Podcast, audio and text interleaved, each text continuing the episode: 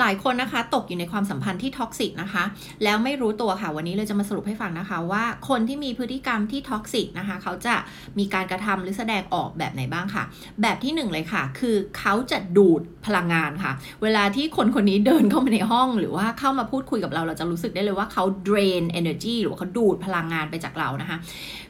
คนที่มีพฤติกรรม toxic เขาจะไม่รู้สึกยินดีไปกับเราเวลาที่เราประสบความสำเร็จ หรือว่ามีเรื่องที่ทำให้เรามีความสุขนะคะ เขาจะพูดกดให้เรารู้สึกว่าตัวเราเองต่ำต่ำลงนะคะด้อยค่าเรา แล้วก็มักจะทำให้เรารู้สึกเครียดนะคะทำให้เราเครียดทำให้เราเกิดความรู้สึกเครียดกังวล แล้วก็ไม่ค่อยสบายอกสบายใจนะคะ อันที่สองคือเขาจะมีพฤติกรรมแกล้งชม นะคะ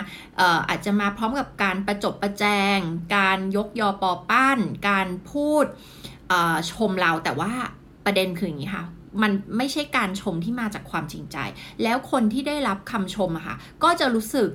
อึดอัดใจนะคะ เคยเป็นไหมคะที่รู้สึกว่าเอ๊ะคนนี้ชมฉันมากเหลือเกินทำให้ฉันรู้สึกอึดอัดใจเหมือนเขาต้องการอะไรจากฉัน เหมือนเช่น อยากให้ฉันชมเขาตอบกลับไปหรือเปล่า หรือเขาต้องการชมเพื่อจะได้ประโยชน์อะไรจากเราหรือเปล่านะคะ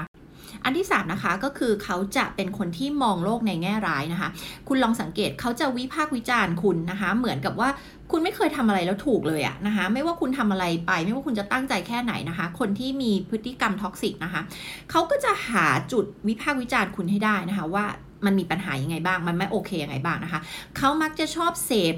ข่าวลบๆข่าวดราม่าต่างๆนะคะ ไม่ว่าจะเป็นในสื่อโซเชียลในข่าวในอะไรต่างๆนะคะเขาชอบอยู่กับอะไรที่มันเนกาทีฟอะไรก็ตามที่เป็นลบๆ แล้วทุกสถานการณ์เขาจะมองเห็น worst case scenario ก็คือแบบที่แย่ที่สุดที่เลวร้ายที่สุดที่จะเกิดขึ้นได้เนี่ยคืออะไรนะคะ อันที่ 4 ก็คือเขาชอบวิพากษ์วิจารณ์ค่ะ criticize นะคะ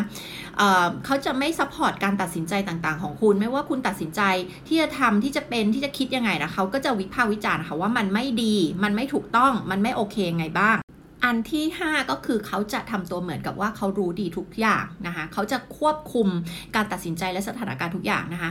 เขาเป็นคนที่รู้ดีที่สุด เพราะฉะนั้นเขาต้องเป็นคน make decision เขาต้องเป็นคนตัดสินใจนะคะ แล้วก็จะแสดงอาการเจ้ากี้เจ้าการไปสมดกับทุกเรื่องนะคะ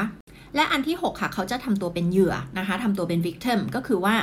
เขาจะมาพร้อมกับการเรียกร้องความสนใจด้วยเรื่องดราม่าหรือเรื่องคิดลบอะไรต่างๆของเขาเนี่ยแหละนะคะ แล้วเขาก็จะโทษคนอื่นว่าทำไมเขาถึงไม่ได้ผลลัพธ์บางอย่างในชีวิตนะเป็นความผิดของคนน้นคนนี้อะไรเงี้ยนะคะทำไมเขาต้องโชคร้าย แล้วก็เขาก็จะมีแต่ข้ออ้างสารพัดเลยค่ะนะคะที่เขายังไม่ประสบความสำเร็จที่ชีวิตต้องมาเป็นแบบนี้นะคะ ลองสังเกตดูนะคะ ว่าคนรอบตัวคุณมีใครบ้างที่มีพฤติกรรมท็อกซิกค่ะ